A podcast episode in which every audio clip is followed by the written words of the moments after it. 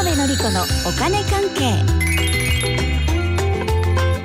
この時間はお金についていろいろな話題を教えていただきますファイナンシャルプランナーで社会保険労務士の川辺紀子さんですよろしくお願いしますはい、よろしくお願いします。先週はコロナが5類になってお金の面でどうなるのかというお話でしたが今日はどんなお話ですか今日はね、景気がいい話ですかね。おーうんあの上場企業のね、2023年3月期決算、これがね、あのすごそうですよっていうニュースがあってね、これからね出るんですけれども、はいあの SMBC 日興証券でもうすでにねあの集計して見込み出してくれたんですけれども、東京証券取引所に上場している会社の中でもねあの元東証一部今うん一部って言わないじゃないですか、あそうかそうか覚えてるはい松尾さん、ありましたねあさ三個ぐらいに分かれてるんですそうねそうそう、カはタいカナで何ですかねあーなんかありましたねはい、はい、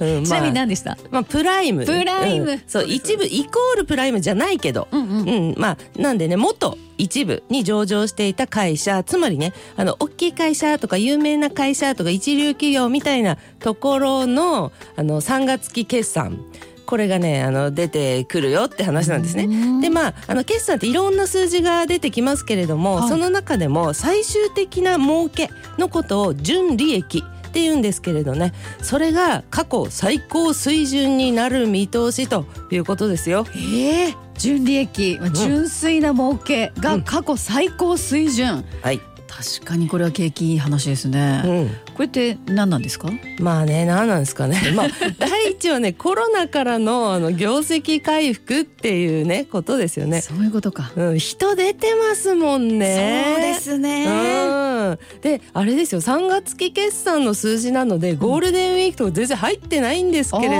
も、ーそそれでも過去最高水準とっかんいうことですよ。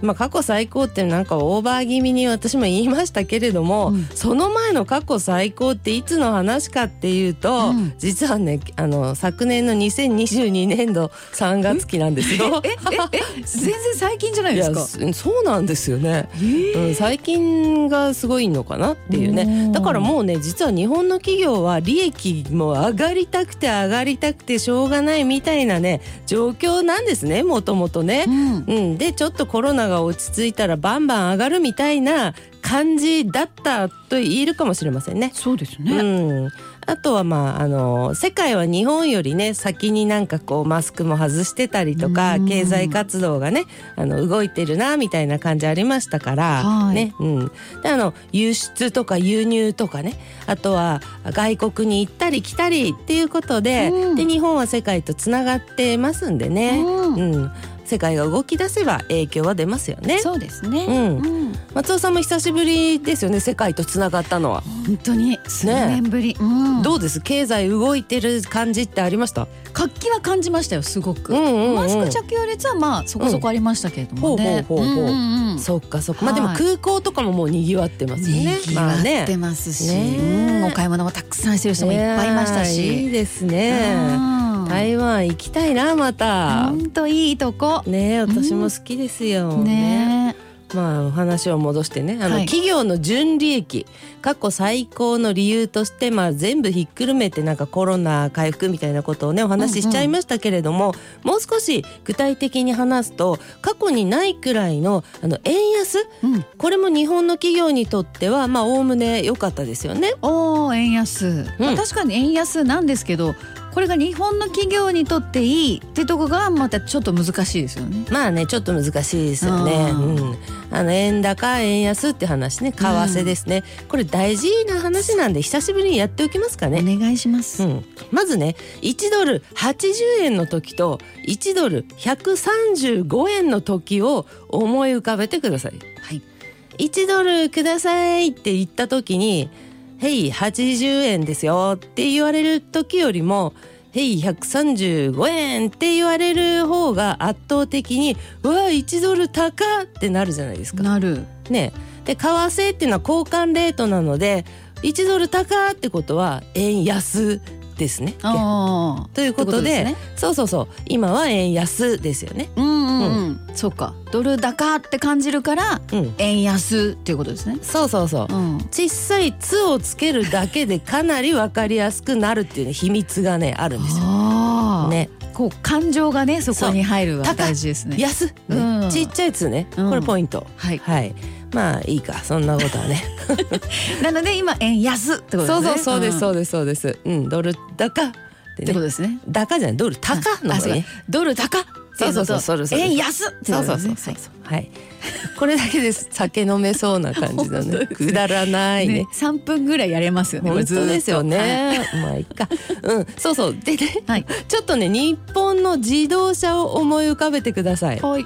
アメリカでね、日本の車を1万ドルで売ったとするじゃないですか。はいヘイ毎度って言ってね、1万ドルをもらって、うん日本円に変えるときに、うん1ドル80円の時だったら、80万ですけどね。そうですね売ったら八十万円そうそうそう。円に私に戻すときにね、そうそうそう。来るだけどね1ドル135円の時だったらどうです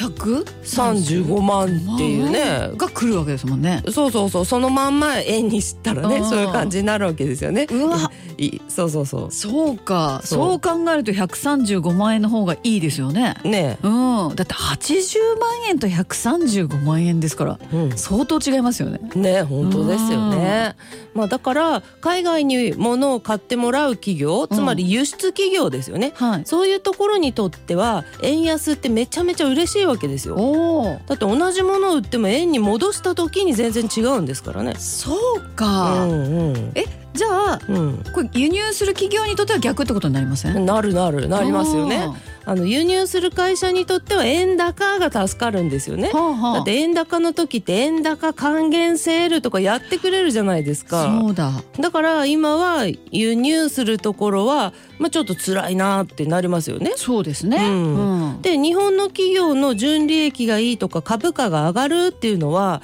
まあ、あの日本企業って言った場合に輸出企業の方が数が多いんですよ断然。ほうほうほうほうだからあの円安だとん企業業績とか株価とかね、そういうものが全体的に良くなるということです。そうかそういうことか、うん輸入をするっていう企業にとっては苦しいんだけどう数としては輸出企業が多いからってこそとう、ですね日本はね輸出企業が多いということですよね。うんという感じでねあの自動車の例挙げましたけれどもあの自動車のホンダっていうとこありますよね。はいで初の営業利益1兆円っていうのを予想してますしねすでにね。へーねあの営業利益っていうのはさっきの純利益と違って、はい本業の利益ですね。ほう純利益は最終的な、まあ、全体の儲けでしたよね。あうーん、本業の利益で1兆円予想初ですよこれねトヨタ自動車もね営業利益をこれが3兆円になんか達成しそうということでほ日本の企業としてですようんあの歴代過去最高らしいですよこれの予想は。こね、あとうはんあの電気のね大手5社も3月期決算でもう増収増益っていうこと言ってますし、う、うん、まあねこの辺の決算はねあの全部円安が追い風になっているんだろうなと思いますよ。はあそういうことなんですねはい景気いいお話今日はねなんかしていただきましたドル高円安そうそうそうそう。はうん